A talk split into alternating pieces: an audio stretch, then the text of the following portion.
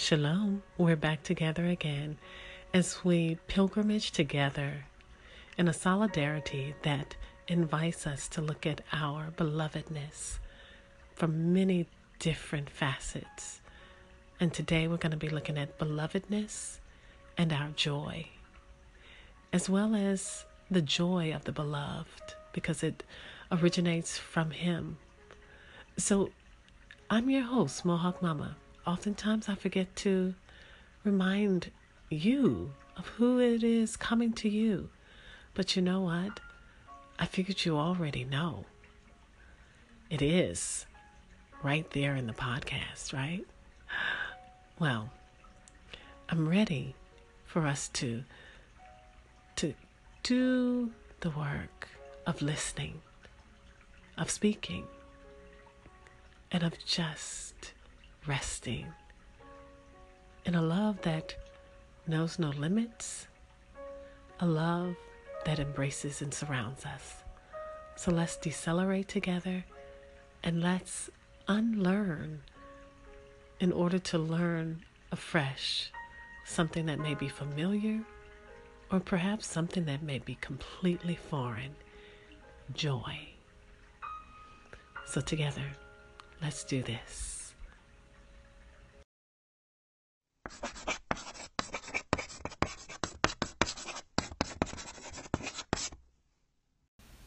So, why are we practicing Lectio Divina? My desire is that we would hear God's voice and we would do the work of God's love. And so, one of the things that we know is that through Lectio Divina, we can move toward a communion with God that is transformative. And this means we're listening for the voice of God, just as we would a friend that we were sitting down with. Yet this is communicated through the scriptures and it's revealed by the Spirit on a very personal level. And so I will guide us through the four moments or the four movements, and they yield to one another. It's not linear, they're not in isolation from each other. And so, as I guide you through each moment, know that this is self paced. So, feel free to pause and hang out in a certain moment longer than perhaps I'm allowing in the podcast for the sake of time. And so, we're going to start with silence. Give yourself just a few moments to decelerate and allow everything about where you are right now to be upwardly addressed. In other words, you're not trying to suppress thoughts, you're just giving everything up to the one who is really here for you. So that's one of the ways we clear the barriers is by acknowledging anything that can be a distraction and letting that be the very gateway to our coming to the heart of the matter with Him. To help us further cultivate a heart that's ready to receive, I want the silence to give way to something I typically don't do, and that is for you to listen to a little bit of context that's around our central verse. Now we will get to savoring and listening to Matthew 3:17 here in a little bit. But I want to point out that there's a door that we are going to enter and the hinge is Matthew 3:17. But one side of the door is Matthew 3:16 and the other side goes into a new chapter of Matthew, Matthew 4, which follows verse 17. And I want to do this because I want there to be a deepening and appreciation of what we're going to truly understand a little bit more about joy and as it relates to walking through a door that is going to be quite inviting for us because what we don't want to do is to think that one side of the door is better than the other. And so when we begin to look at verse 16, we will look at something that actually leads us to the other side that is going to be for our good, for our flourishing, and for our endurance, just as it was for Jesus. So listen to 16, just as a way to continue decelerating. As soon as Jesus was baptized, he went up out of the water. At that moment, heaven was opened, and he saw the Spirit of God descending like a dove and alighting on him. And then we have our verse 17, which I'm going to just skip over and read the verse that comes right after that. Then Jesus was led by the Spirit into the wilderness to be tempted by the devil.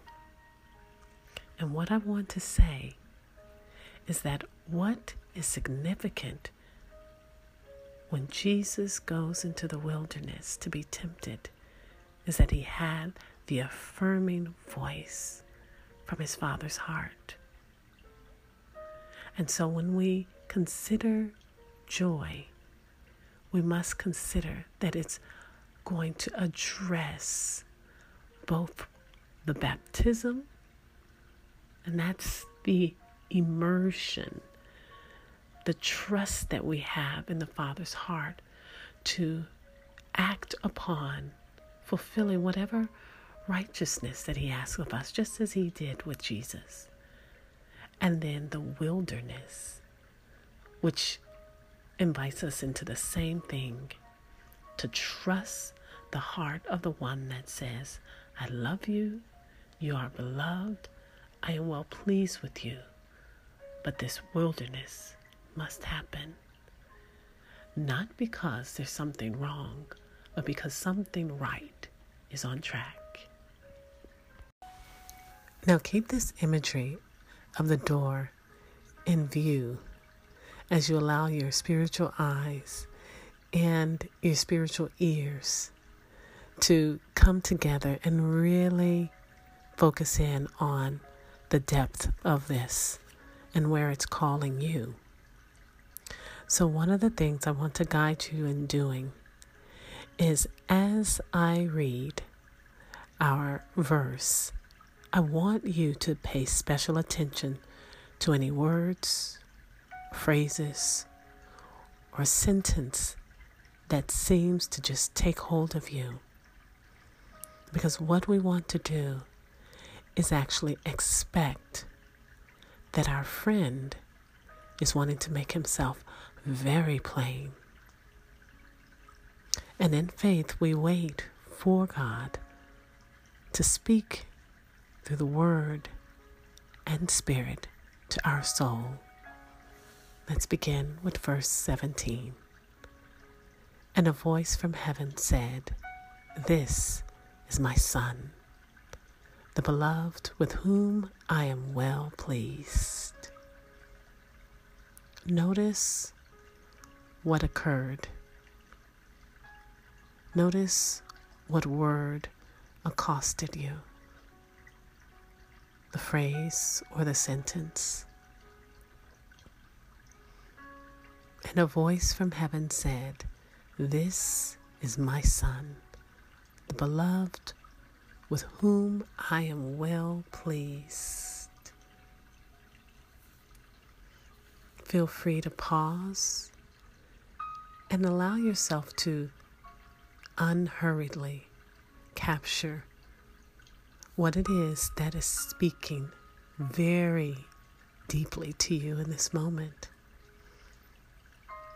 It should not be rushed one bit. Now, as we continue on with our moment of continuing to savor, we will move into a moment that allows us to reflect. That moment that we're talking about moves us into a place where whatever took hold of you, now you allow it to become primary. This is where you can write it down if you choose to, but you want to let it begin to sink down deep into your heart. And you repeat that word or that phrase over and over again in your mind while you reflect on whatever feelings are coming to the surface, whatever is being provoked. And ask yourself, what is the Lord saying to you through them?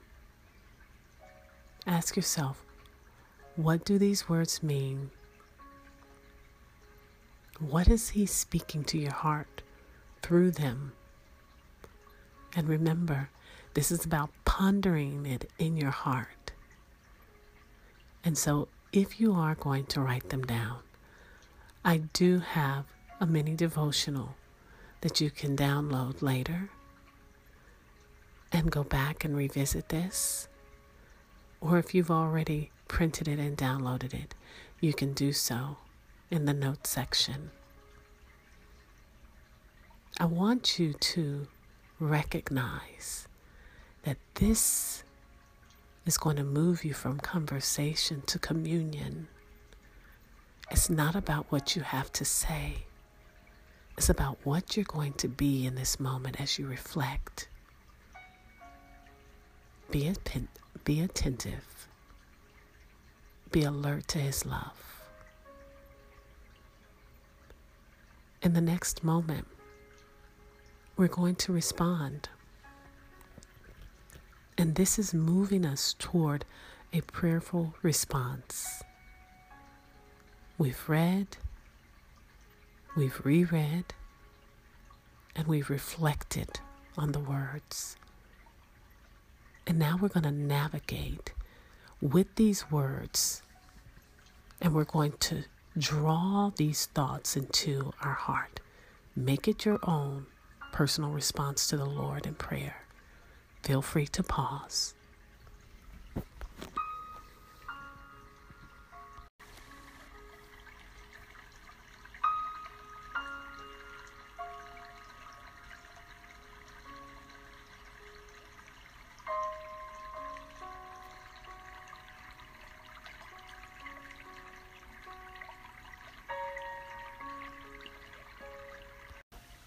As we enter into this fourth moment, it is where we rest in love Himself. We become inactive. We are redirecting our activity. And we are simply dwelling with God as the beloved. So be loved here this may not come easy. I realize that.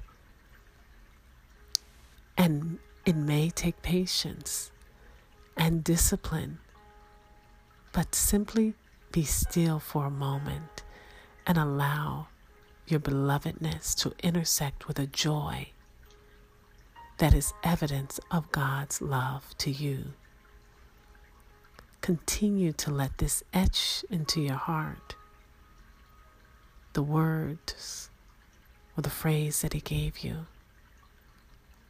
He is giving you these words specifically through this process of Lectio Divina so that you would move from conversation to communion, so that you would have this prayer of presence that aims to nourish you and deepen you in a relationship with the one that knows you. Be a witness of His love right now. Just watch it. Discover the grace of His joy. It is a joy that lifts you, a joy that cultivates resiliency a joy that enters our endurance. A joy that's less about the warm fuzzies and more about becoming a kind of witness of grace that has an audacity to know the love, whether in the wilderness or not. A joy that makes you buoyant. This joy is a gateway of pleasure. This joy helps us remove all of those things that become barriers to delighting in Him. Remember, the baptism came right before the voice. Jesus trusted the Father's heart to be compelled to fulfill what was righteous. And that baptism was done publicly. And that wilderness journey caused him to leave the public. But he had that voice. And that voice was not merely for Jesus, it was for those who would witness Jesus' loyalty, his love for his Father. Imagine that for yourself in this resting place. Close your eyes and allow yourself to witness the affirmation that is done in such a public way that when you do go away in the wilderness, you are comforted, you are accompanied, you are assured. This is the kind of joy that dares to allow you to recognize that the pleasure of being known by Him is not stoppable. It's unstoppable. And so, as you have allowed this time to be that of giving yourself to a space of belovedness, continue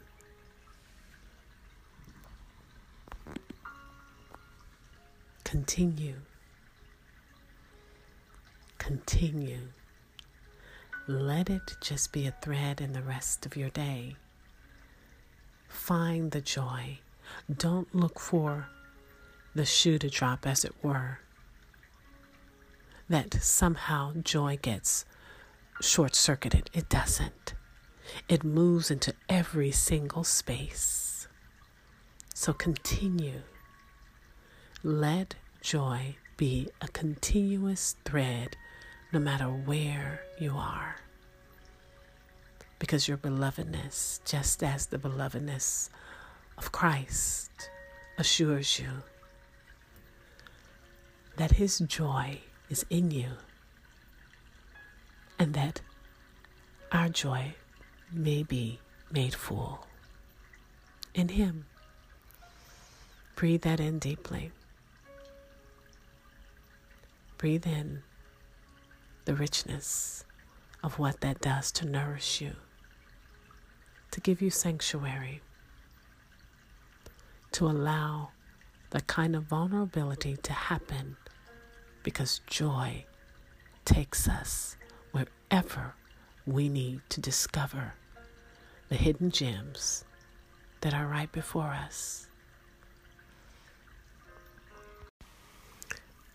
I am very grateful that you join me because one of the things that I do know is that we have all kinds of decisions to make on where we give our attention. And so, for you to choose this time yet again, or maybe for the first time, I really truly do mean it that I am grateful for you. We pilgrimage together, and today we were looking at the nuance of baptism and wilderness. Yes, Jesus literally did experience a baptism, but he also experienced a spiritual one too. You know, when we talk about baptism, it's an immersion. It's it's just really about identifying with belonging to someone. And for many of us, we come from different backgrounds, and the mode of baptism may look different, but the heart of it is our belonging. And so, this was about us understanding that baptism plays a part in us trusting, and the wilderness plays a part in us trusting. They both are needful, and joy is acquainted with both very deeply. If you know that this has really, truly just affected you in some way, share that with me. If you are an iPhone user, go over onto iTunes and leave a review. And if you aren't, you can connect with me on Instagram. You can connect with me on Twitter too, but Instagram is where I hang out a lot. And if you're listening through Anchor, well, you can connect with me there by sending me a message. So, until next week, when we come together again, let us rest, relinquish, receive, and repeat it. Shalom.